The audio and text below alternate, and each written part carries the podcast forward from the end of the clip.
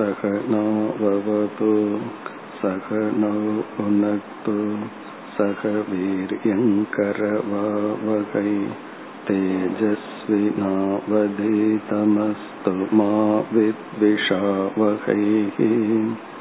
ஓம் சாந்தி சாந்தி சாந்தி. பிரம்மவல்லி அல்லது ஆனந்தவல்லி என்று அழைக்கப்படுகின்ற இரண்டாவது அத்தியாயத்தில் முதல் ஐந்து அணுவாகங்களில் அத்தியாரோப அபவாத நியாயப்படி பிரம்ம தத்துவம் விளக்கப்பட்டது. இறுதியில் ஆனந்தக ஆத்மா என்று ஆனந்தமய கோஷத்தின் மூலமாக ஆத்ம தத்துவம் கூறப்பட்டது.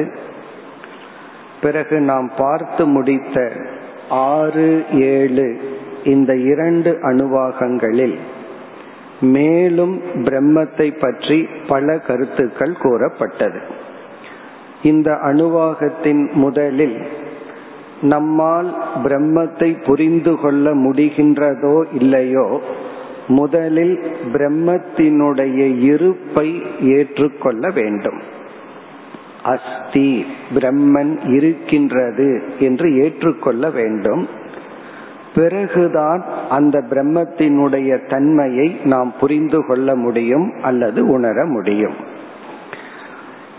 இந்த பிரம்மத்தை நம்முடைய மனம் ஏற்றுக்கொண்டாலும் ஏன் பிரம்மத்தை ஏற்றுக்கொள்ள வேண்டும் என்பதற்காகவும் அந்த நம்பிக்கையில் உறுதி வருவதற்காகவும் மேலும் பிரம்மத்தை பற்றி ஏழு கருத்துக்கள் கூறப்பட்டது.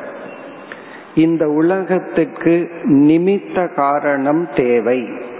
யாரோ ஒருவன் அறிவுபூர்வமாக இந்த ஒழுங்காக இயங்குகின்ற உலகத்தை உருவாக்கி இருக்க வேண்டும் என்பது முதல் காரணமாக கூறப்பட்டது.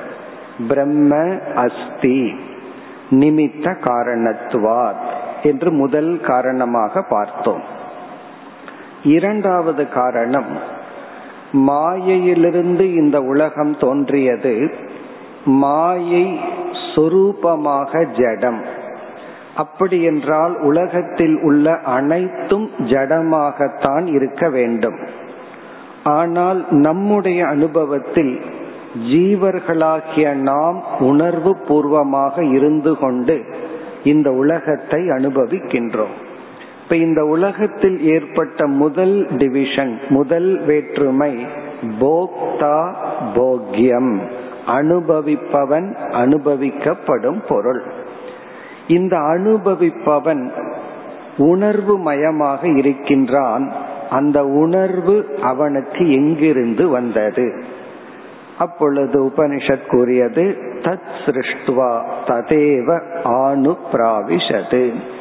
அதை இந்த உலகத்தை இறைவன் படைத்து இந்த உலகத்திற்குள் ஜீவரூபமாக நுழைந்தார். இப்ப ஜீவன் இருப்பதை நாம் பார்ப்பதனால் பிரம்மன் இருக்கின்றது. ஜீவரூபேன பிரம்ம வர்த்தமானம், பிரம்மன் ஜீவரூபமாக உள்ளது. அது இரண்டாவதாக பார்த்தோம். மூன்றாவதாக நாம் பார்த்த கருத்து, இந்த ஜெகத்துக்கு உபாதான காரணமாக பிரம்மன் இருப்பதனால் முதல்ல நிமித்த காரணம், பிறகு உபாதான காரணம். மூன்றாவது கருத்து வந்து போக்ய பிரபஞ்சத்துக்கு பிரம்மன் காரணம், இரண்டாவது போக்திரு பிரபஞ்சம் ஜீவ பிரபஞ்சத்துக்கு பிரம்ம காரணம். இந்த மூன்று கருத்தை தொடர்ந்து நான்காவதாக, இந்த உலகம் மிக அழகாக உருவாக்கப்பட்டுள்ளது. ஆகவே பிரம்மத்திற்கு சுக்ருத் என்ற ஒரு பெயர், நன்கு அழகாக உருவாக்கி உள்ளார் அல்லது பிரம்மன் தன்னையே உலகாக உருவாக்கி உள்ளார் என்பது நான்காவது காரணம். பிறகு ஐந்தாவதாக ரசக சக, ரசக சக, பிரம்மன் ஆனந்த சுரூபமாக இருக்கின்றார்.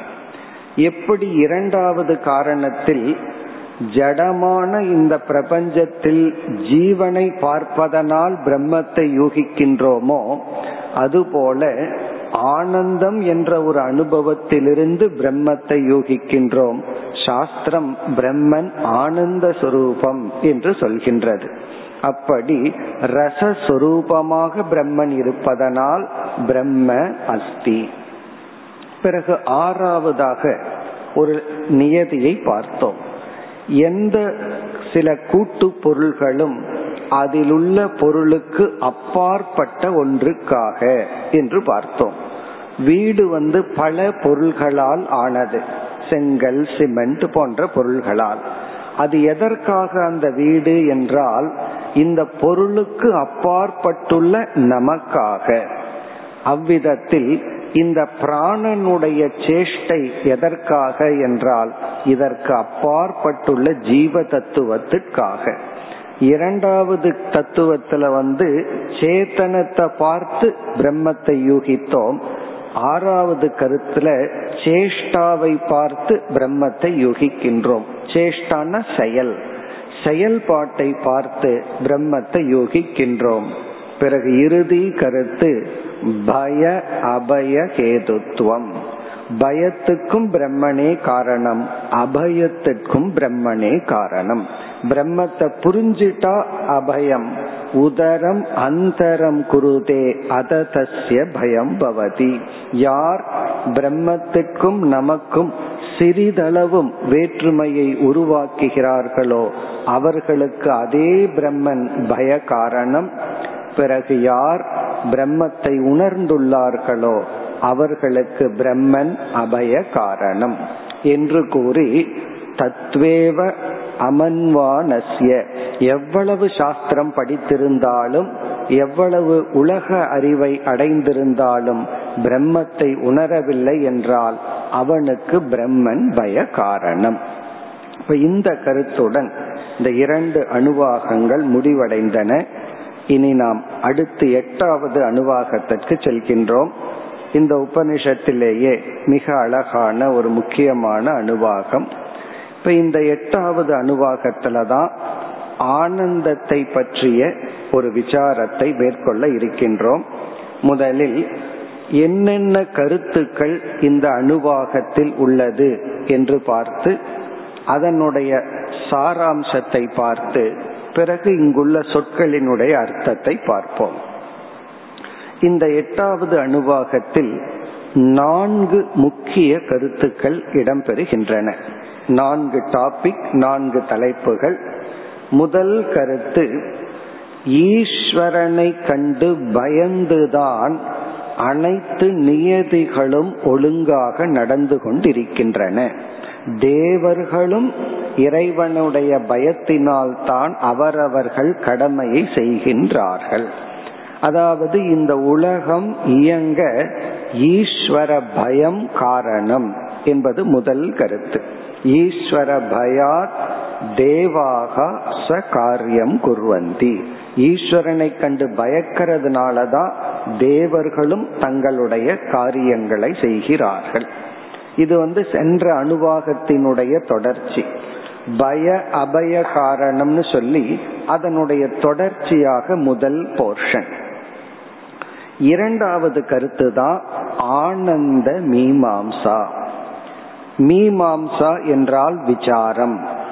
ஆனந்தத்தை பற்றி நாம் அனுபவிக்கின்ற, நமக்கு கிடைக்கின்ற இன்பம் என்ற ஒரு அனுபவத்தை பற்றி ஒரு விசாரம் நடைபெறுகின்றது.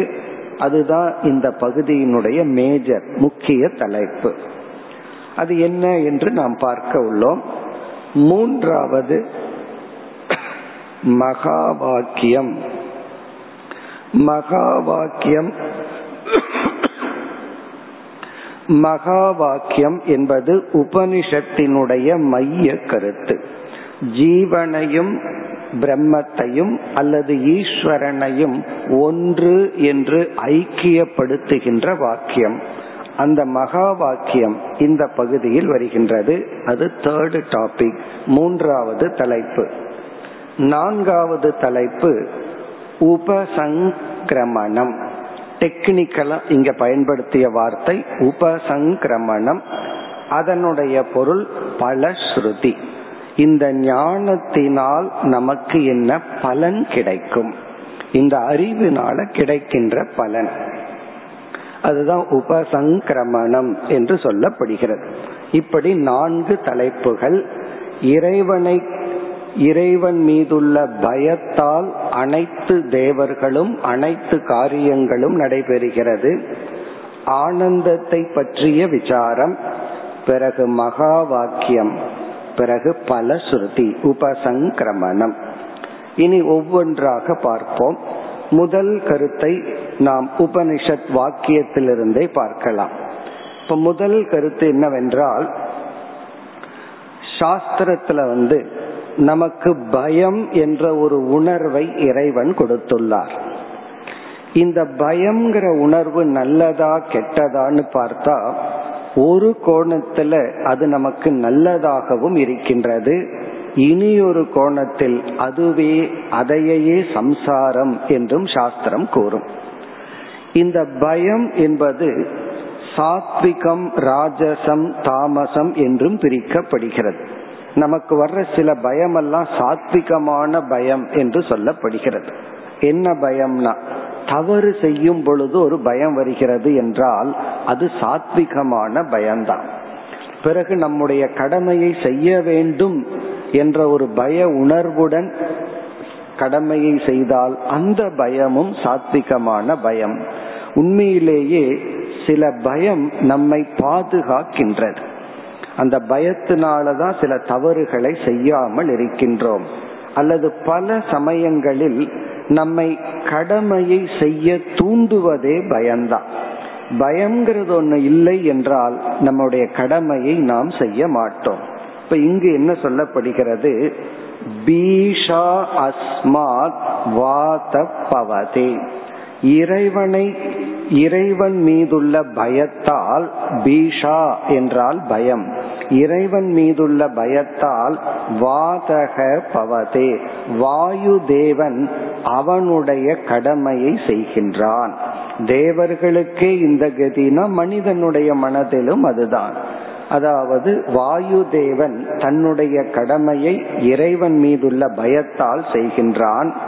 பீஷா அக்னிஷ்ட சூரியஷ்ட, அக்னி தேவனும் சூரிய தேவனும் தன்னுடைய கடமைகளை இறைவனை கண்டுள்ள பயத்தினால் செய்கின்றார்கள். பீஷ்மா அக்னிஷ்ட இந்திரஷ்ட மிருத்யுர் தாவதி பஞ்சமக, இந்த மிருத்யு தேவன் இறைவனை மீதுள்ள பயத்தால் தன்னுடைய கடமையை செய்கின்றான். இப்ப யம தர்மராஜாவில் ஆரம்பித்து அனைத்து தேவர்களும் இறைவன் மீதுள்ள பயத்தால் தான் கடமையை செய்கிறார்கள். இப்ப இதனுடைய மைய கருத்து என்னவென்றால், தேவர்களும் நம்மை போன்ற ஒரு ஜீவர்கள் தான். அதிக புண்ணியத்தினால் தேவ சரீரத்தை எடுத்தவர்கள். நாம் ஆத்ம ஞானத்தை அடைந்தால் முழுமையான பயத்திலிருந்து விடுதலை அடைகின்றோம். அதுதான் அடுத்த பகுதியில் பார்க்க போகின்றோம். அதே போல தேவர்களும் ஞானத்தை அடைந்தால்தான் பயத்திலிருந்து விடுதலை அடைவார்கள். அதுவரை அவர்களுக்கு பயம் இருக்கும். இப்ப ஆரம்ப காலத்துல இறைவனை குறிச்சு பயப்படுறதுல தவறு கிடையாது. இப்ப கடவுள் நினைச்சு பயப்படக்கூடாது என்று சொல்வார்கள்.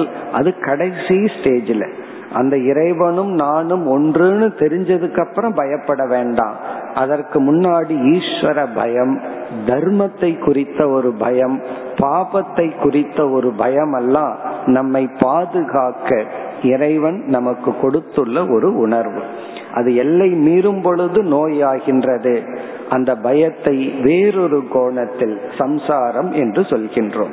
இப்ப முதல் பகுதி வந்து பயம் என்ற ஒரு உணர்வை கூறி அந்த பயம் நமக்கு நன்மையையும் தரும் என்று சொல்லப்பட்டுள்ளது. இனி நம்முடைய அடுத்த முக்கிய தலைப்புக்கு செல்கின்றோம், ஆனந்த மீமாம்சா, ஆனந்தத்தை பற்றிய ஒரு விசாரம்.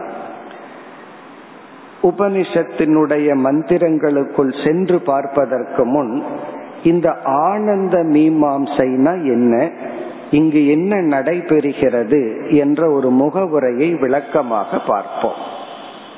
இப்ப மீமாம்சா என்ற சொல்லுக்கு விசாரம் என்று பொருள் பார்த்தோம். ஆனந்தத்தை பற்றிய ஒரு விசாரம். இந்த விசாரம் ஏன் இங்கு நடக்க வேண்டும் என்று ஒரு ஆசிரியர் கேள்வி கேட்கிறார். இவ்வளவு நேரம் உபனிஷத்து வந்து பிரம்மத்தை பற்றி பேசிக் கொண்டிருந்தது. பிரம்மத்தை பற்றி பேசிக்கொண்ட உபனிஷத் திடீர்னு தலைப்பை மாற்றி ஏன் ஆனந்தத்தை பற்றி விசாரம் செய்ய வேண்டும்? அங்கேயே அந்த ஆசிரியர் பதில் சொல்றார், அந்த ஆனந்தமும் பிரம்மத்தினுடைய சொரூபமும் ஒன்றாக இருப்பதனால் இங்கு மீண்டும் பிரம்ம விசாரம் தான் நடைபெறுகிறது ஆனந்தம் என்ற பெயரில். அப்ப ஆனந்த விசாரம் வேறு, பிரம்ம விசாரம் வேறல்ல என்ற முகவுரையுடன் இதற்கு ஒரு ஆசிரியர் விளக்கம் கொடுக்கின்றார். ஆகவே நம்ம ஆனந்த விசாரம்னு சொன்னாலும் இங்கு பிரம்மத்தை பற்றி தான் விசாரிக்கின்றோம். காரணம் பிரம்ம ஆனந்த ஸ்வரூபம். இனி இந்த விசாரத்தில் உபனிஷத் என்னென்ன கருத்துக்களை நிலைநாட்டுகின்றது, எந்த ஒரு அறிவை கொடுக்க ஆனந்தத்தை பற்றி ஒரு விசாரம் இங்கு நடைபெறுகிறது என்றால், இங்கு மூன்று கருத்துக்களை நமக்கு கொடுக்க உபனிஷத் ஆனந்தத்தை பற்றிய ஒரு பெரிய விசாரத்தை மேற்கொள்கிறது. முதல் கருத்து, நாம் ஜீவர்கள் நம்முடைய உண்மையான சொரூபத்தை சாஸ்திரம் ஆத்மஸ்வரூபம் என்று அழைக்கின்றது. நம்மெல்லாம் ஜீவர்கள், உயிர் வாழ்கின்ற ஒரு ஜீவர்கள். நம்ம நமக்கு ரெண்டு சொரூபம் இருக்கு. ஒன்று வந்து ஆத்மஸ்வரூபம், அதுதான் நம்முடைய உண்மை சொரூபம். பிறகு இனி ஒரு சொரூபம் என்ன, அதை அனாத்மா என்று சாஸ்திரம் கூறுகிறது. அந்த அனாத்மா என்று சொல்வது நம்முடைய உடல். வெளியிருக்கிற பொருளும் அனாத்மா தான். ஆனா ஜீவனுடைய அனாத்மா என்று சொல்லும் பொழுது நம்முடைய ஸ்தூல உடல், நம்முடைய சூக்ஷ்மமான மனம் போன்றவைகள். இப்ப சரீரம் அனாத்மா, ஆத்மா இந்த சரீரத்துக்கு ஆதாரமாக இருக்கின்ற தத்துவம். இந்த ஆனந்த விசாரத்தில் ஆத்மாவினுடைய சொரூபம் ஆனந்த சொரூபம் என்று நிலைநாட்ட விரும்புகின்ற இப்ப உபனிஷத்து வந்து ஆத்மாவாகிய என்னுடைய சொரூபம். இந்த உடல் நான் நினைச்சா அது ஆனந்த சொரூபம் அல்ல. இந்த உடலை நீக்கி உடலுக்கு ஆதாரமாயிருக்கிற ஆத்மாதான் நான் என்று நான்கிற சொல்லுக்கு ஆத்மா பொருளானால் அந்த ஆத்மாவினுடைய சொரூபம் ஆனந்தம். அதுதான் முதல் கருத்து. இரண்டாவது கருத்து வந்து வைராகியம், அல்லது இங்கு பயன்படுத்துகின்ற வார்த்தை அகாமஹதக. அகாமஹதக என்றால் காம தியாகம், ஆசையை தியாகம் செய்தல், மனதில் தோன்றுகின்ற விருப்பங்களை துரத்தல். இந்த காம தியாகம் என்கின்ற ஒரு பண்பினுடைய மதிப்பை அல்லது தன்மையை விளக்குவதற்காக இங்கு ஆனந்த மீமாம்சா. காரணம், நமக்கு வந்து ஒரு ஆசை ஏற்படுகிறது. அந்த ஆசையை பூர்த்தி செய்யும் பொழுதுதான் ஆனந்தத்தை அனுபவிக்கின்றோம். அப்போ ஆசைக்கும் ஆனந்தத்துக்கும் ஒரு கனெக்ஷனை நம்ம அனுபவிக்கிறோம். மனசுல ஒரு விருப்பம் தோன்றுகிறது, ஒரு பொருளை சாப்பிடலாம் அல்லது பார்க்கலாம் பேசலாம், ஏதோ ஒரு ஆசை. அந்த ஆசையை நிறைவேற்றும் பொழுது நமக்கு ஒரு சுகம் கிடைக்கின்றது. ஆனா உபனிஷத்து வந்து அதற்கு முரணாக ஒரு பெரிய மறைமுகமாக அல்லது நமக்கு தெரியாத ஒரு கருத்தை கூறுகின்றது. அதனாலதான் அந்த விசாரம் இங்கு நடைபெற உள்ளது. அகாம ஹதக, ஹதகன தாக்கப்பட்டவன். அகாம ஹதக அப்படின்னா காமேன ந ஹதக. ஒரு மனிதன் ஆசையினால் தாக்கப்படாமல் இருந்தால் அவனுடைய மனசு எப்படி இருக்கும்? நம்மெல்லாம் எதனால தாக்கப்பட்டு இருக்கிறோம்?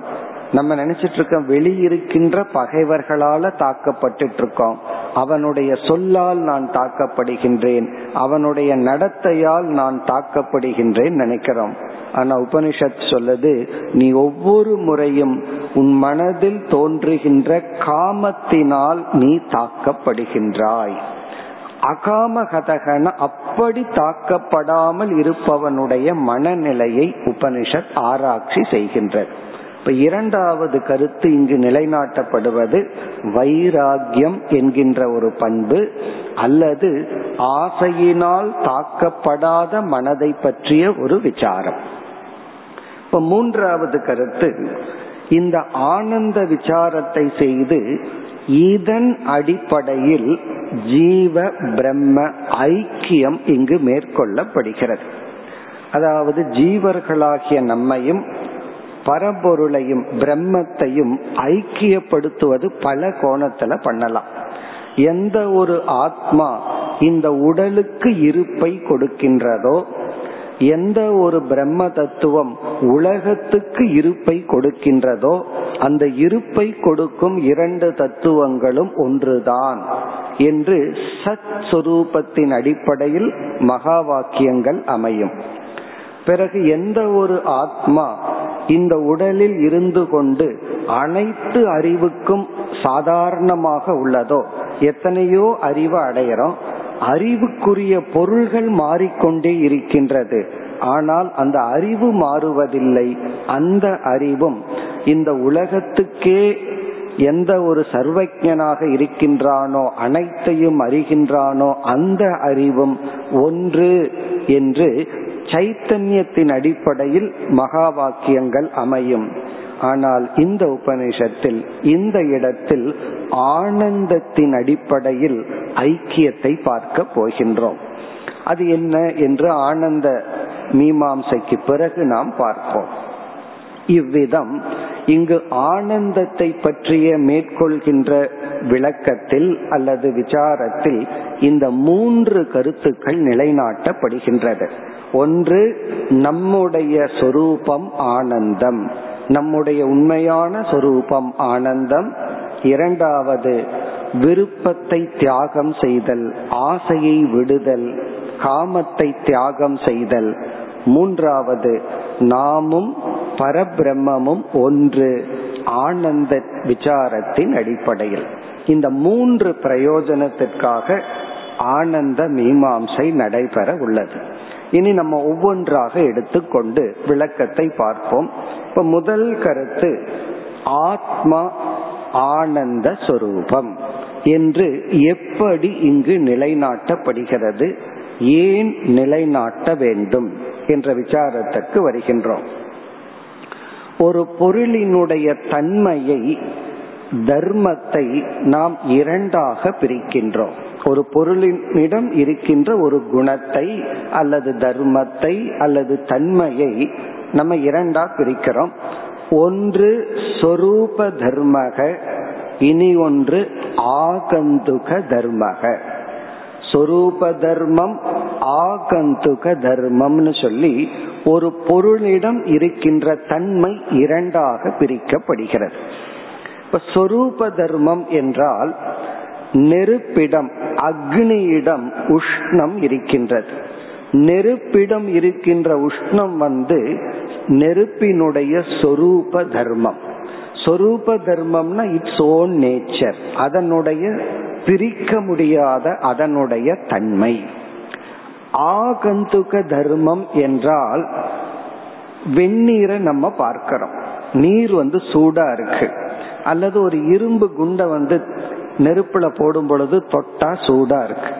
அந்த இரும்பு குண்டினுடைய சூடுங்கிற தன்மை அல்லது நீரினுடைய உஷ்ணம்ங்கிற தன்மை நீரினுடைய ஆகந்துக தர்மம். ஆகந்துக தர்மம்னா அதனுடைய நேச்சர் உஷ்ணம் கிடையாது, அது அக்னியோடு சம்பந்தப்பட்டு அந்த தன்மையை வாங்கி இது ரிஃப்ளெக்ட் பண்ணுது. ஆகந்துக தர்மம்னா அது வரும் போகும், கொஞ்ச நேரம் இருக்கும் பிறகு போயிரும். நம்ம ஷர்ட் போட்டுட்டு இருக்கோம், அதெல்லாம் நம்முடைய ஆகந்துக தர்மம். நம்முடைய தலை இருக்கே, அது நம்முடைய சொரூப தர்மம். அதனாலதான் தலைய வீட்டுல வச்சுட்டு இங்க வர முடியாது, பேனாவை வச்சுட்டு வரலாம், வேற ஏதாவது வச்சுட்டு வரலாம். இப்ப சொரூப தர்மம்னா பிரிக்க முடியாது அதனுடைய தன்மை. ஆகந்துகம்னா அது வந்து போகும், நம்மால பிரித்து பார்க்க முடியும். இப்போ கேள்வி என்னவென்றால், நம்மெல்லாம் ஆனந்தத்தை அனுபவிக்கின்றோம், சுகம்ங்கிற அனுபவம் நமக்கு எல்லாத்துக்கும் இருக்கு. சுகம்னா என்ன, ஆனந்தம்னா என்னன்னு விளக்க வேண்டிய அவசியம் இல்லை. எவ்வளவு ஒரு ஒரு சம்சாரி துக்கப்பட்டிருந்தாலும் இந்த சுகம்ங்கிற ஒரு அனுபவம் இல்லாத ஜீவர்கள் கிடையாது. அது மனிதன் மட்டுமல்ல, எல்லா ஜீவராசிகளுக்கும் சுகம் அப்படிங்கிற ஒரு அனுபவம் இருக்கின்றது. இந்த அனுபவம், சுகம் என்ற ஒரு தன்மை ஜீவர்களாகிய நம்முடைய உண்மையான சொரூபமான ஆத்மாவினுடைய சொரூப தர்மமா அல்லது ஆகந்துக தர்மமா, இதுதான் கேள்வி.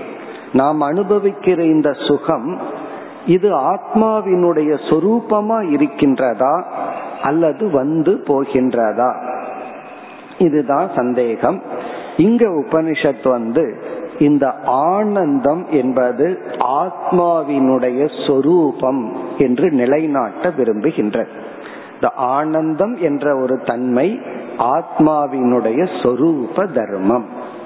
எப்படி நிலைநாட்டப்படுகிறது அல்லது ஏன் நிலைநாட்ட வேண்டும், எப்படி நமக்கு சந்தேகங்கள் இங்கு வருகின்றது என்றால், பல சமயங்களில் அல்லது எல்லா சமயங்களிலும் நம்முடைய அனுபவம் வந்து சுகம் என்ற ஒரு அனுபவம் ஒரு பொருளிலிருந்து வருவதாக அனுபவிக்கின்றோம். பாஹ்ய பாஹ்யம்னா நமக்கு வெளியே இருந்து சுகம் வர்றதாக நமக்கு அனுபவம் இருக்கின்றது. இரண்டாவதாக, அந்த அனுபவம் நாம் ஒரு விஷயத்துடன் ஒரு பொருளுடன் சம்பந்தம் வைக்கிறதனால் தோன்றுவதாகவும் அனுபவிக்கின்றோம். இப்ப ஆனந்தக பாஹ்யக, அது வெளியிருப்பது, இது நம்முடைய அனுபவம். பிறகு ஆனந்தக ஜன்யக, அது தோன்றுகின்றது, உற்பத்தி ஆகின்றது. ஒன்னு உற்பத்தி ஆச்சுன்னா அது சொரூபமா இருக்காது. அதாவது வந்து தண்ணீருக்குள்ள நெருப்பு உஷ்ண உற்பத்தி ஆகலாம், இப்ப கொஞ்சம் சூடு வந்துடுச்சுன்னு சொல்லலாம். ஆனா நெருப்பிடம் அப்படி சொல்ல முடியாது, அது அதனுடைய சொரூபம், அது அப்படியே தான் எப்பொழுதும் இருக்கும். ஆனால் இந்த ஆனந்தம் என்ற ஒன்றை ஜென்யமாக நாம் அனுபவிக்கின்றோம், அது தோன்றுகிறது. எப்பொழுதுனா எனக்கு பிடித்த பொருள் வரும் பொழுது, அதனோடு நான் சம்பந்தம் வைக்கும் பொழுது ஆனந்தத்தினுடைய உற்பத்தியை நாம் அனுபவிக்கின்றோம். பிறகு அந்த ஆனந்தம் வந்து அனுபவத்துல பாஹ்யாத், வெளியே இருந்து நாம வர்றதாக நம்ம அனுபவிக்கிறோம். அதனாலதான பொருள்களுக்கெல்லாம் அவ்வளவு காஸ்ட். இது அதிக ஆனந்தத்தை கொடுக்கும்னா அதிக விலை, குறைவான ஆனந்தத்தை கொடுக்கும்னா குறைந்த விலை.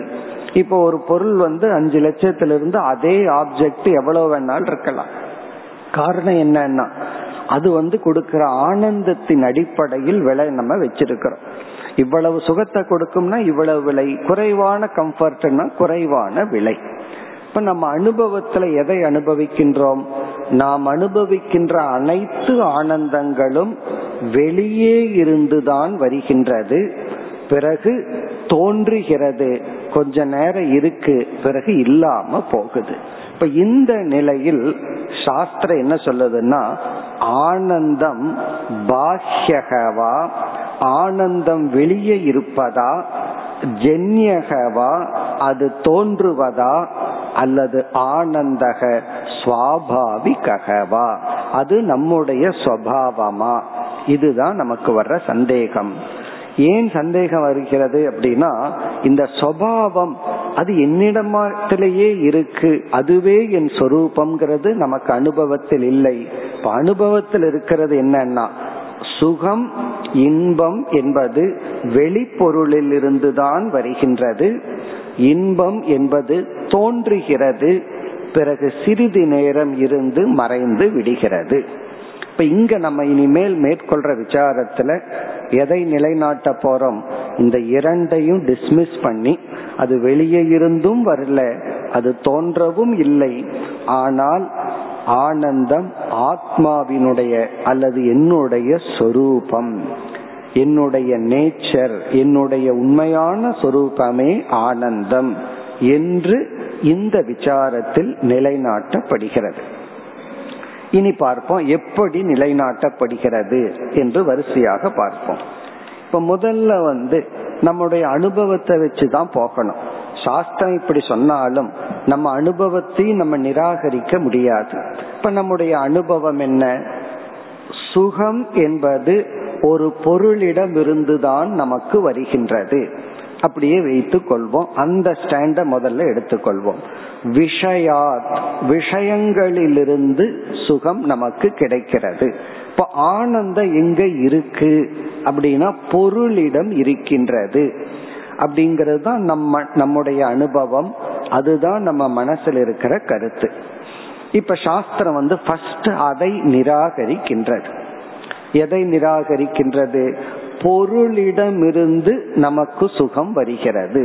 அப்ப சுகம் என்பது ஒரு பொருளிடத்தில் இருக்கின்றது என்ற கருத்தும், அந்த பொருளோடு சம்பந்தம் வைக்கும் பொழுது ஜெனிக்கின்றது என்ற கருத்தும் முதலில் நிராகரிக்கப்படுகிறது. அப்படி நிராகரிக்கும் பொழுது அடுத்த காரணம் சொல்லி ஆகணும். நம்ம அனுபவத்துல ஒரு ஆப்ஜெக்டிடமும் பொருளிடமும் அந்த பொருளோடு வைக்கின்ற இணக்கத்தினாலும் இன்பம் வருதுன்னு சொல்றோம். சாஸ்திரம் வந்து அதை நிராகரிக்கணும்னா வேற எங்கிருந்து வருதுன்னு சொல்லி ஆகணும். இந்த ஃபர்ஸ்ட் ஸ்டேஜ்ல சாஸ்திரம் வந்து என்ன சொல்கின்றதுன்னா, முதல் ஃபர்ஸ்ட் ஸ்டேஜ் ஆஃப் ஆன்சர், இதை நிராகரிக்க சாஸ்திரம் கொடுக்கிற முதல் பதில் வந்து ஆத்மா கிட்ட எல்லாம் சாஸ்திரம் போகல. ஏன்னா ஆத்மாங்கிறது நமக்கு தெரியாத கருத்து. அதனால இன்பிட்வீன் ஒரு பதில சொல்லுது. அந்த பதிலை சொல்லி இந்த இரண்டு கருத்தையும் நிராகரிக்கின்றது. எது? பொருளிடமிருந்து சுகம் இல்லை, பொருளோடு இணக்கம் வைப்பதனாலும் உண்மையாக சுகம் வரவில்லை. பிறகு இந்த சுகத்துக்கெல்லாம் வேறு ஒரு காரணம்னு ஆத்மாவுக்கு முன்னாடி ஒரு தத்துவம் அறிமுகப்படுத்தி இதுதான் காரணம்னு நிலைநாட்டுகின்றது. பிறகு அடுத்த ஸ்டெப்புக்கு தான் ஆத்மாவுக்கு நம்ம போக இருக்கிறோம்.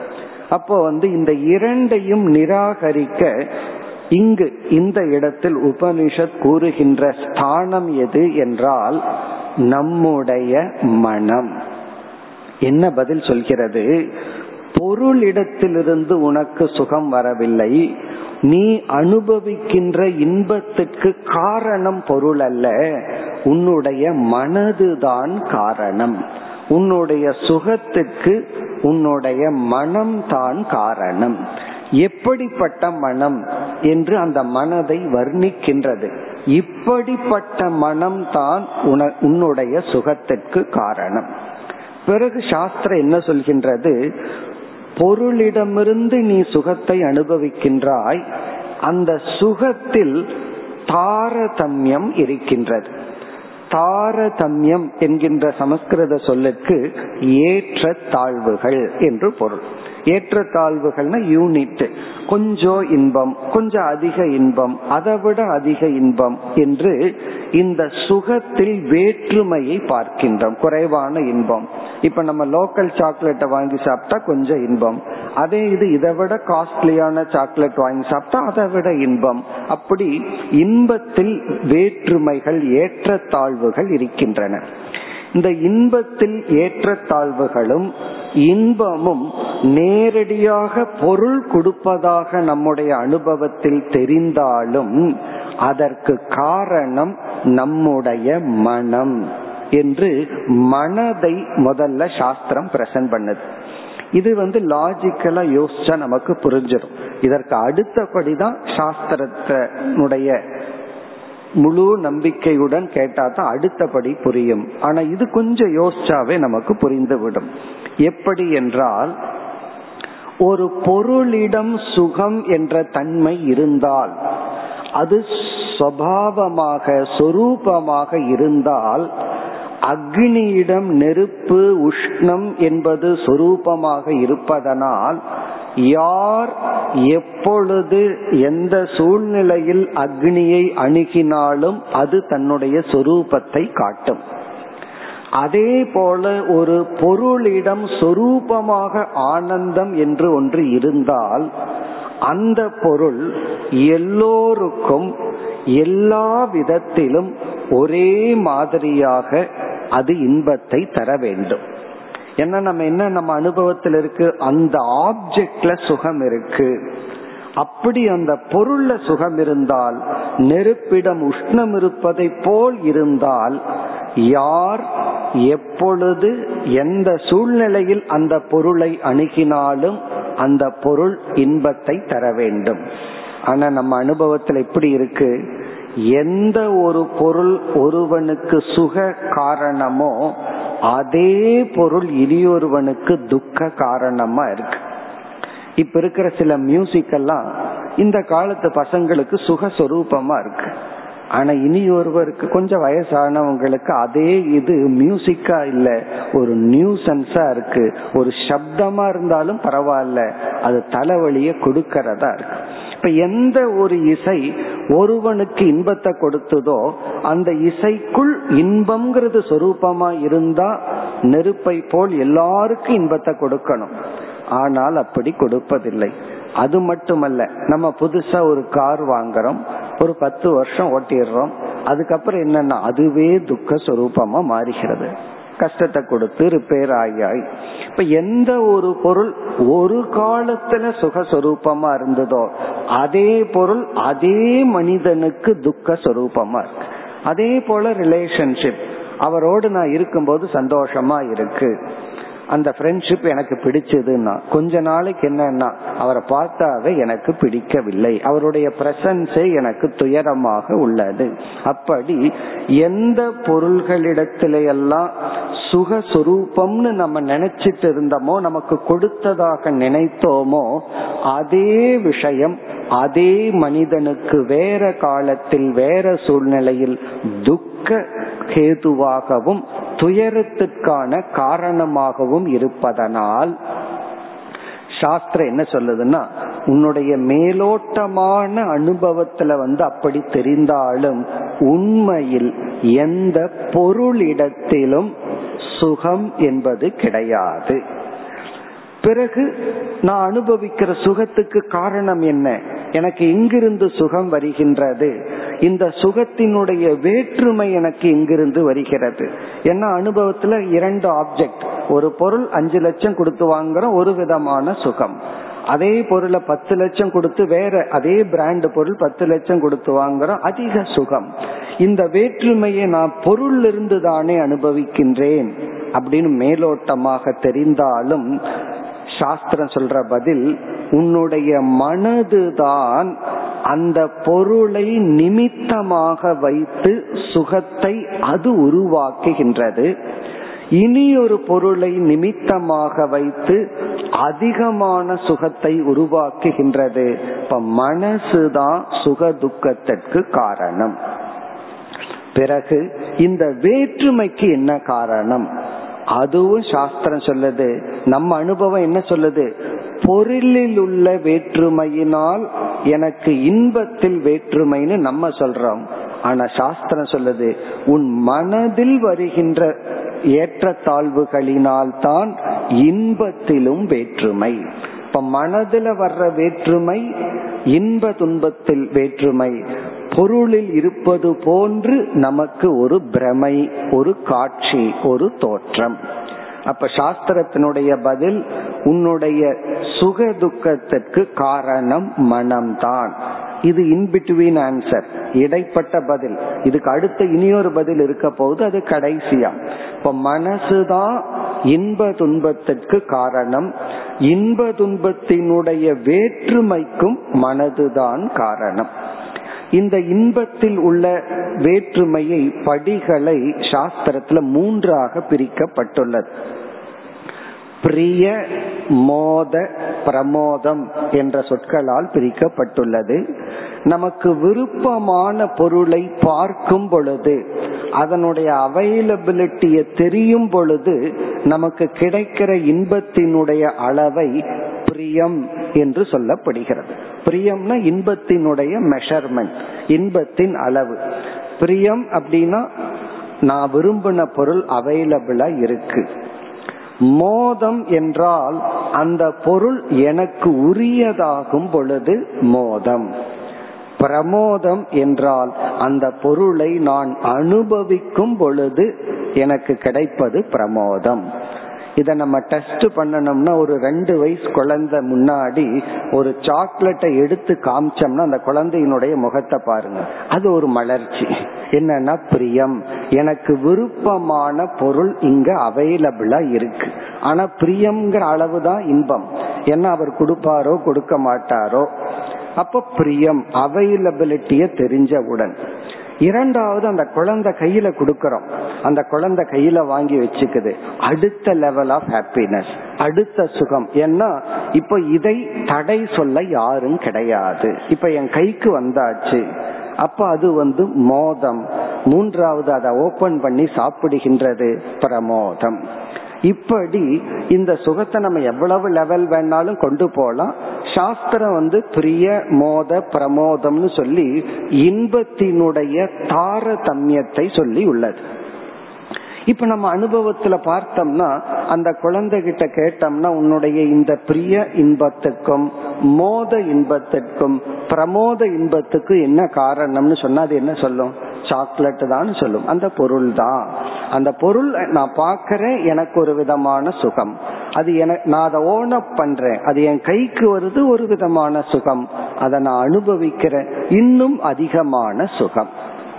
இது ரைட், குழந்தையினுடைய லாஜிக் படி இது ரைட்டு தான்.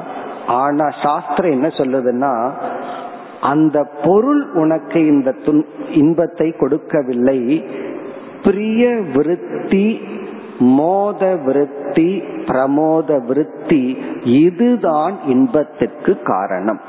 இங்கே ஒரு சூக்ஷ்மமான கருத்து இருக்கின்றது. பிரிய விருத்தி என்றால் அந்த எண்ணம், அதுதான் இன்பத்தை கொடுக்கின்றது. மோத விருத்தி என்றால் இது என்னுடையது என்ற எண்ணம், இது என்னுடைய கையுக்குள் வந்துவிட்டது என்ற தாட், அந்த எண்ணம் தான் இன்பத்திற்கு காரணம். இதை நான் அனுபவிக்கின்றேன் என்ற எண்ணம் தான் இன்பத்திற்கு காரணம்.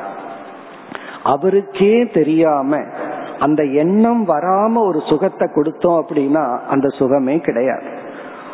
அது அந்த காலத்துல ஒரு கதை சொல்லுவாங்க, ஒரு ராஜாவினுடைய கட்டல்ல பூரா மலர்களா இருந்துச்சா, அந்த சேவகன் வந்து ஒரு நிமிஷம் படுத்து எந்திரிச்சான்னா அவ்வளவு சுகம் இருந்துச்சா. அப்ப ராஜா அவனை தூங்க வச்சு படுக்க வச்சாராம், பிறகு எந்திரிக்க வச்சாராம். அப்ப கேட்டாராம், தூங்கும் போது இந்த கட்டல்ல படுக்கிற சுகம் உனக்கு தெரிஞ்சுதா? அவன் தெரியலனா, விழிச்சிட்டு இருக்கும் போது தானே தெரியும் அப்படின்னு சொன்னானா. கட்டல்ல படுக்கிறது தூங்குறதுக்கு, விழிச்சிட்டு இருக்கிறதுக்கு அல்ல. அப்ப இதுல இருந்து அந்த ராஜா என்ன சொன்னாரா, நீ வந்து இந்த கட்டல் சுகத்தை கொடுக்குதுன்னு நினைக்கிறேன், கிடையாது. தரையில படுத்தாலும் கட்டல்ல படுத்தாலும் உறக்கம்தான் சுகம். அதனால நீ வந்து நான் என்னமோ அதிக இன்பத்தை அனுபவிக்கிறதாகவும் நீ ஏழை குறைவான இன்பத்தை அனுபவிக்கிறதாகவும் நினைக்காதன்னு ராஜாவனுக்கு பாடம் சொல்லுவது போல் ஒரு கதை. இதுல கருத்து என்னன்னு சொன்னா, அந்த கட்டல்ல படுக்கிறது தூக்கம் இல்லை, அந்த தாட், இதை நான் அனுபவிக்கிறேங்கிற எண்ணம் தான் சுகத்துக்கு காரணம். அந்த எண்ணமே இல்லாம நம்ம அனுபவிச்சாலும் கூட நமக்கு அங்க சுகம்ங்கிற அனுபவமே இருக்காது. ஆகவே இங்க சாஸ்திரம் என்ன சொல்கிறதுனா, பிரியம்ங்கிற ஒரு தாட், மோதம்ங்கிற ஒரு எண்ணம், பிரமோதம்ங்கிற எண்ணம் தான் சூக்ஷ்மமான எண்ணங்கள் தான் நாம் அனுபவிக்கின்ற சுகத்திற்கு காரணம். அதற்கு நிமித்தமா அந்த பொருள் இருக்கலாம், அந்த எண்ணத்தை உருவாக்க அந்த பொருள் காரணமாக இருக்கலாமே தவிர, ஆனால் சுகத்திற்கு காரணம். இப்ப இந்த இடத்துல எண்ணம் சுகம்னு பிரிச்சறோம். அந்த எண்ணம் உருவாக அந்த பொருள் இருக்கலாம், ஆனால் இன்பம் அனுபவிக்க அந்த தாட், எண்ணங்கள் தான் காரணம்.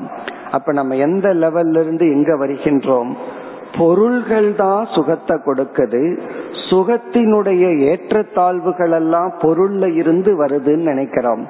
சாஸ்திரம் சொல்கின்றது, பொருளில் இருந்து வரவில்லை, அந்த பொருள் நிமித்தமா மனசுல எண்ணங்கள் ஏற்படுகிறது. அந்த பிரிய விருத்தினா தாட், பிரியமான எண்ணம் நமக்கு சுகத்தை கொடுக்கின்றது. பிறகு வந்து மோதம்ங்கிற எண்ணம் நமக்கு சுகத்தை கொடுக்கின்றது. பிரமோதம்ங்கிற தாட் அதுதான் சுகத்தை கொடுக்கின்றது. அதே போல வெளியே ஒருத்தர் இருக்கான், அவன்தான் என்னுடைய துக்கத்துக்கு காரணம் நினைக்கிறான். இது அப்படியே ரிவர்ஸா பார்க்கலாம். அவன் துக்கத்துக்கு காரணம் அல்ல, அவனை பார்த்த உடனே பிரியத்துக்கு ஆப்போசிட் குரோதம், கோபம்ங்கிற எண்ணம் வருது.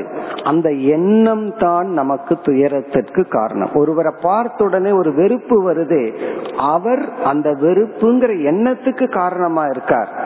அவர் சுக துக்கத்துக்கு காரணம் அல்ல, அந்த எண்ணம் தான் நம்மை துயரப்படுத்துகின்றது.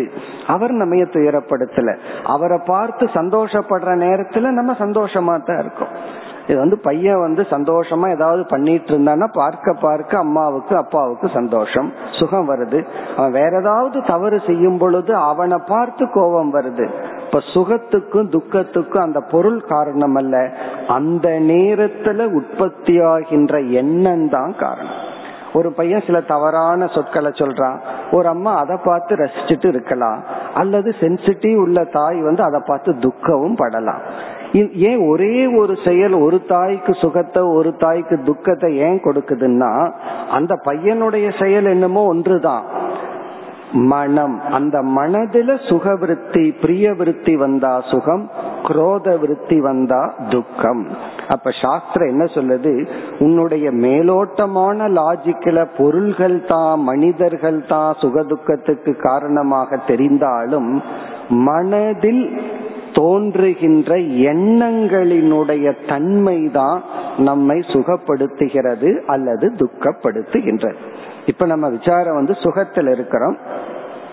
இனி அடுத்த கருத்து, இந்த மனதில் எப்பொழுது அதிக ஆனந்தம் கிடைக்கும், எப்பொழுது குறைவான ஆனந்தம் கிடைக்கும். வெளி பொருள்கள் தூண்டுதலா இருக்கலாம், அவ்வளவுதான். அதனாலதான் மாறுகின்றது. ஒரு பொருள் ஒருத்தனுக்கு சுக விருத்திய கொடுக்குது, பிரிய விருத்திய கொடுக்குது, அதே பொருள் இனியொருவனுக்கு துவேஷ விருத்திய கொடுக்குது. ஆனால் இந்த மனம் எப்பொழுது அதிக சுகத்துக்கு காரணமாகும், எப்பொழுது குறைவான சுகத்திற்கு காரணமாகும், அந்த விசாரமும் இங்கு நடைபெறுகிறது. இந்த இடத்துல சாஸ்திரம் என்ன சொல்கிறதுனா, மனதினுடைய குவாலிட்டி தன்மை சூக்ஷ்மம் ஆக ஆக மனமானது ஆசை என்கின்ற ஒரு துயரத்திலிருந்து தாக்கப்படாமல் இருக்க இருக்க அது சாந்தி பிளஸ் சூக்ஷ்மம். மனதினுடைய சூக்ஷ்ம தன்மை அதிகரிக்க அதிகரிக்க, மனதுல சாந்தி அதிகரிக்க அதிகரிக்க, சாந்தினா அமைதி, இந்த அமைதி கெடுவதற்கு காரணம் ஆசை. அப்ப ஆசை நீங்க நீங்க மனதினுடைய சூக்ஷ்ம தன்மை அதிகரித்து அதிக அதிக சூக்ஷ்மமான எண்ணங்கள் வர வர நமக்கு இன்பங்கள் அதிகரிக்கின்றன. இப்ப மனதுல வந்து அதிக சுகத்தை அனுபவிக்க காரணம் மிக மிக சூக்ஷ்மமான விருத்தி எண்ணம் வரணும். அது எப்பொழுது வரும்னா, அறிவும் ஆசையினால் மனம் தாக்கப்படாமல் இருக்கும் பொழுதும் மனதினுடைய குவாலிட்டி அதிகமாக அதிகமாக நாம் அனுபவிக்கின்ற குவாலிட்டி ஆஃப் பிளஷர் இன்பத்தினுடைய தன்மையும் அதிகரித்து கொண்டே இருக்கின்றது.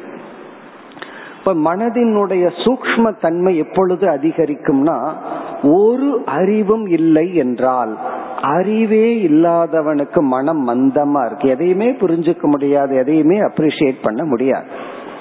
அப்ப அறிவு அதிகரிக்க அதிகரிக்க நமக்கு வந்து என்ன ஆகும்னா மனதினுடைய சூக்ஷ்மத்துவம் அதிகரிக்கும். அதாவது ஒரு லானை பார்த்து ஒரு விவசாயி என்ன சொல்லுவாரு, இங்க எதுக்கு இந்த புல்ல போட்டீங்க, மாடும் கூட சாப்பிடாதுன்னு சொல்லுவார். அதே இது ஒரு ஏஸ்தட்டிக் ஒரு கலை உணர்வு உடையவர்கள் என்ன செய்வார்கள், அது அது உணவுக்காக அல்ல, அது ஒரு அழகுக்காகன்னு பார்ப்போம். வீடு எதுக்கு கட்டுறோம், இருக்கிறதுக்கு தான்.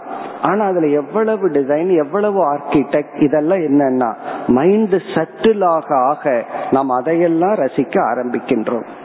ஈவன் ஒருத்தர் வீட்டுக்கு போகும் பொழுது இந்த இட்லி எல்லாம் எடுத்து பாத்திரத்துல அப்படியே கொட்டி கொண்டு வந்து போட்டார்கள். இனி ஒருவர் என்ன செய்தார்கள்னா வரிசையா அடுக்கி வச்சு கொண்டு வந்து போட்டார்கள். ரெண்டுக்கு என்ன வித்தியாசம்?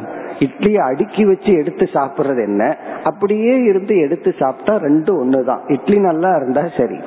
இந்த அடுக்கி வைக்கிறது என்னன்னா அழகா வரிசையா வச்சு பிரசன்ட் பண்றதுக்கும் அப்படியே கொட்டி முன்னாடி பிரசன்ட் பண்றதுக்கு என்ன வித்தியாசம்னா அதுதான் ஏஸ்தட்டிக் சென்ஸ்ன்னு சொல்றோம். அதனாலதான் பிலாசபிங்கிற டாபிக்ல ஏஸ்தட்டிக் கலை உணர்வையும் பிலாசபிக்குள்ள சேர்த்துகிறார்கள் இந்த ஆனந்த விசாரத்தின் அடிப்படையில். அப்ப இதுல இருந்து என்ன தெரிகிறதுனா மைண்ட் செட்டில் ஆக சூக்ஷ்மம் ஆக ஆக அதையெல்லாம் மனது ரசிக்க ஆரம்பிக்கும். அந்த அழகு, குறிப்பா தூய்மை, வீட்டை தூய்மையா வச்சிருந்தாவே அதுல ஒரு மகிழ்ச்சி இருக்கும். மைண்ட் ரொம்ப கிராஸா இருந்துச்சுன்னா அசுத்தமா இருந்தா தான் சந்தோஷமா இருக்கும்.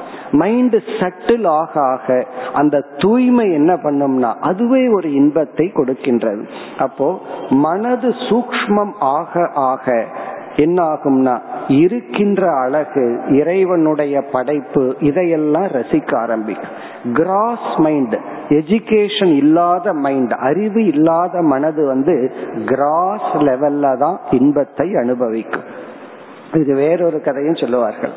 ஒருவன் வந்து ஒரு கிளிய வளர்த்தி நான்கு வேதத்தையும் கிளிக்கு சொல்லி கொடுத்தானா. அது ரிக் அப்படின்னா ரிக்வேத மந்திரம் சொல்லுமா, எஜூஸ்னா எஜுர்வேத மந்திரம் சொல்லுமா. அதை ஒருத்தன் விலைக்கு வாங்கிட்டு போயிட்டான். வாங்கிட்டு போனவங்கிட்ட வித்தவன் கேட்டான் எப்படி இருந்தது கிளின்னு சொல்லி. அவர் சொன்னாரா நல்ல டேஸ்டா இருந்ததுன்னு சொன்னார். அப்ப அந்த கிளியை எதுக்கு இவன் வித்தான், எதுக்கு இவன் வாங்கினா, அப்ப இவனுடைய லெவல் என்ன, அதை சாப்பிட்றதுதான். அதே போல ஒரு எஸ்டேட்ல மலபார் ஸ்குரில்னு சொல்லுவாங்க, ரொம்ப பெருசா இருக்கிற ஒரு அணில். அதனுடைய கலரே அவ்வளவு அழகா இருக்கும், அதனுடைய துருதுருப்பு அவ்வளவு அழகா இருக்கும். நான் அதை பார்த்து இவ்வளவு அழகா இருக்குன்னு சொல்லிட்டு இருக்கேன், பக்கத்தில் இருக்கிறவன் ஒரு கிலோ தேரும்னு சொல்றான். அப்போ அவனுடைய விஷன் என்ன, அதை சாப்பிடுறது தான். நம்மளுடைய வேற ஒரு விஷன் என்னன்னா அது பகவானுடைய படைப்புல எவ்வளவு அது அழகா இருக்குன்னு பார்க்கிறோம். அப்போ இந்த வேற்றுமைக்கு என்ன காரணம்? அந்த அணில சுவைச்சுதான் அதை அனுபவிக்கிறான், ஒருத்தன் அதனுடைய தன்மையை அனுபவிக்கின்றான். இந்த வேற்றுமை என்னன்னா இங்க உபனிஷத் சொல்ற வார்த்தை ஸ்ரோத்ரியஸ்ய, ஸ்ரோத்ரியத்துவம் அப்படின்னு சொன்ன எஜுகேஷன். அதாவது அறிவு வளர வளர இறைவனுடைய படைப்பையும் நம்ம வந்து அதிக ரசிக்கிறோம். அந்த எண்ணங்கள் நமக்கு தோன்றுகின்றது, அதை பார்த்து ரசிக்கின்ற எண்ணம் தோன்றுகின்றது, அதிக ஆனந்தத்தை அனுபவிக்கின்றோம்.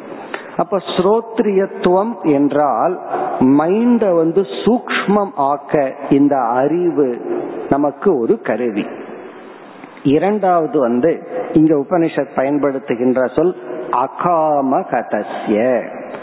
அகாமகதகன்னா மனது வந்து அமைதியை அடைய அடைய சாந்தி, அதாவது ஆனந்தம் அதிகரிக்கும். மனது ரொம்ப டிஸ்டர்படா இருந்தா ஆனந்தத்தை அனுபவிக்க முடியாது. அமைதியான மனதுல நம்ம சாப்பிட்டோம்னா அந்த உணவினுடைய சுவையை நம்ம அனுபவிப்போம். அமைதி இல்லாத மனதுல எவ்வளவு டேஸ்டா இருந்தாலும் அந்த சுவையை நம்மால அனுபவிக்க முடியாது. அப்ப மனம் அமைதி அடைய அடைய நாம் அனுபவிக்கின்ற ஆனந்தத்தின் அளவும் அதிகரித்து கொண்டே இருக்கும். இனி இந்த மன அமைதிக்கு தடையா இருக்கிறது என்ன என்றால் இங்க சாஸ்திரம் கூறுகின்றது காமக ஆசை. ஆசைதான் மனதினுடைய அமைதியின்மைக்கு காரணம். ஆசை நீங்க நீங்க ஆசையினால் நம்முடைய மனம் தாக்கப்படாமல் இருக்க இருக்க மனதினுடைய அமைதிங்கிற தன்மை அதிகரித்து கொண்டே போகும். அப்ப இங்க என்ன கன்க்ளூஷன்னா மனம்தான், மனதில் தோன்றுகின்ற எண்ணங்கள் தான் நமக்கு இன்பத்திற்கும் இன்பத்தை இன்பத்தில் இருக்கின்ற வேற்றுமைகளுக்கும் ஏற்றத்தாழ்வுகளுக்கும் காரணம். இன்பத்தினுடைய தன்மை அதிகரிக்க வேண்டும் என்றால் மனதில் அதிசூக்ஷ்மமான எண்ணம் தோன்ற வேண்டும். அதற்கு அறிவு காரணம், அதற்கு வைராகியம் காரணம். இந்த அகாமகதக அப்படின்னு சொன்னா வைராகியத்தை அடைந்தவன், அதாவது பற்றின்மையை அடைந்தவன். விரதம் இருக்கிற அன்னைக்கு உடல் ரீதியான துயரம் இருக்கும், விரதத்தை முடிச்ச உடனே மனசுல ஒரு மகிழ்ச்சி இருக்கும். அந்த ஒரு சந்தோஷத்தை அனுபவிக்கணும்னா அந்த உணவை நம்ம தியாகம் பண்ணி இருந்தா தான் முடியும். அந்த நேரத்துல உடல் ரீதியா துக்கம், ஆனா மனசுல ஒரு மகிழ்ச்சி. முடியாம நம்ம பிரேக் பண்ணிட்டோம் அப்படின்னா மேலோட்டமான சுகம், ஆனா ஆழ்ந்த மனதுல ஒரு துயரம். இத சாப்பிடக்கூடாதுன்னு டாக்டர் சொல்லியிருக்கார். சாப்பிடாம இருந்து வந்துட்டோம்னா நம்ம நினைச்சாவே நமக்கு சந்தோஷமா இருக்கு, ஒரு செல்ஃப் ரெஸ்பெக்ட் வரும். நம்ம சாப்பிட்டோம் அப்படின்னா அந்த நேரத்துல மேலோட்டமான சுகம், ஆனா ஆழ்ந்த மனதுல ஒரு துக்கம்தான் வரும். இதை என்னால கண்ட்ரோல் பண்ண முடியல, நான் என்னுடைய விரதத்தை விட்டுட்டேன், என்னுடைய டிசிப்ளினை விட்டுட்டேன். அப்ப இதுல இருந்து என்ன தெரிகிறதுன்னா, ஆசையை தியாகம் செய்ய செய்ய எவ்வளவு தியாகம் பண்றோமோ அந்த அளவுக்கு இன்பம் அதிகரிக்கின்றது. நம்ம சாதாரணமா என்ன நினைச்சிட்டு இருக்கோம், ஆசைய பட்டு அதை அனுபவிக்கும் பொழுது இன்பம் வருதுன்னு நினைக்கிறோம். அதுவும் உண்மைதான். அதை விட மேலான உண்மை இங்க சாஸ்திரம் சொல்வது, உன்னுடைய ஆசையை துறக்க துறக்க நீ மேலான இன்பத்தை நோக்கி போகின்றாய், மேலான இன்பத்தை அனுபவிக்கின்றாய். அறிவை வளர்த்த வளர்த்த உனக்கு அதிக சுகம். இந்த அறிவு இருக்கிறவனுக்கு அதிக சுகம். கிளாஸ்லயே அறிவுடன் கிளாஸ கேட்டான்னா அவனுக்கு சுகமா இருக்கும். ஒண்ணுமே தெரியாம அவன் கிளாஸ கேட்கும் பொழுது, மேத்ஸோ பிசிக்ஸோ கேட்கும் பொழுது அந்த கிளாஸே அவனுக்கு பர்டனா இருக்கும். அப்போ அறிவுடன் இருக்கும் பொழுது மனம் சூக்ஷ்மமாகின்றது, ஆசையினால் தாக்கப்படாத பொழுது மனம் சூக்ஷ்மம் ஆகின்றது. மனம் சூக்ஷ்மம் ஆக ஆக இன்பத்தின் தரம், இன்பத்தின் அளவு அதிகரிக்கின்றது. இந்த மாதிரி சொல்லி ஃபர்ஸ்ட் ஸ்டேஜ்ல சாஸ்திரம் விஷயத்திலிருந்தோ விஷயத்திலிருந்து சுகம் உற்பத்தி ஆவதில்லை. ந பாஹ்யம் ந ஜன்யம், ஆனந்தம் விஷயத்திலும் இல்லை, விஷயத்தோடு சம்பந்தம் வைப்பதனாலும் இல்லை. அது மேலோட்டமா தெரிந்தாலும் உண்மை என்னன்னா, அந்த விருத்தி மனதுதான் இன்பத்தினுடைய தாரதமியத்திற்கு, ஏற்றத்தாழ்வுகளுக்கு காரணம். இதுதான் இங்கு பெரிய ஒரு லிஸ்டுடன் இங்கு நிரூபிக்கப்படுகிறது. அப்ப நம்ம மனசுல என்ன தோன்றும், அப்ப மனசுதான் காரணம், இப்ப மனதுதான் இன்ப துன்பத்துக்கு காரணம், இப்ப சோர்ஸ் ஆஃப் ஹாப்பினஸ் என்னன்னா மனம்தான் என்ற நிலைக்கு உபனிஷத் நம்ம லிஃப்ட் பண்ணணும். பொருளிலிருந்து மனதுக்கு நம்ம எடுத்துட்டு போய் மனசுதான் காரணம்னு சொல்லும் போது அடுத்த செட் ஆஃப் லாஜிக்க கொடுத்து மனமும் காரணம் அல்ல.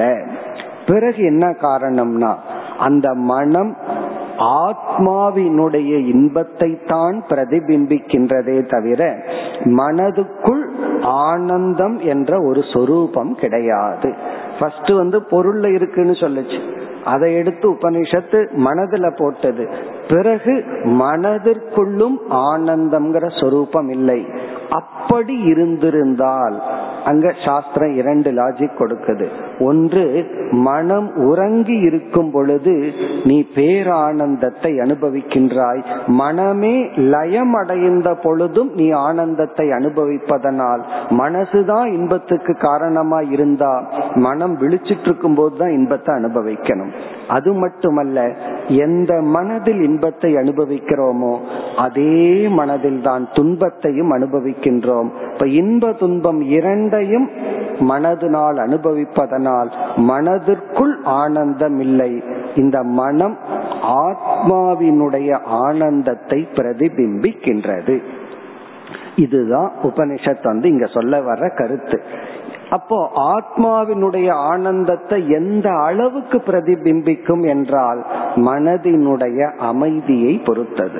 மிக சாந்தமான மனதில் அதிக ஆனந்தம், அந்த சாந்தி குறைய குறைய ஆனந்தத்தின் அளவும் குறைகின்றது. இந்த சாந்தியினுடைய அளவு வைராகியத்தின் அடிப்படையில். இவ்விதம் இங்கு விசாரம் நடைபெற இருக்கின்றது. நாளை நாம் தொடர்வோம். ஓம் பூர்ணமத பூர்ணமிதம் பூர்ணாத் பூர்ணமுதச்யதே பூர்ணஸ்ய பூர்ணமாதாய பூர்ணமேவாவசிஷ்யதே. ஓம் சாந்தி சாந்தி சாந்தி.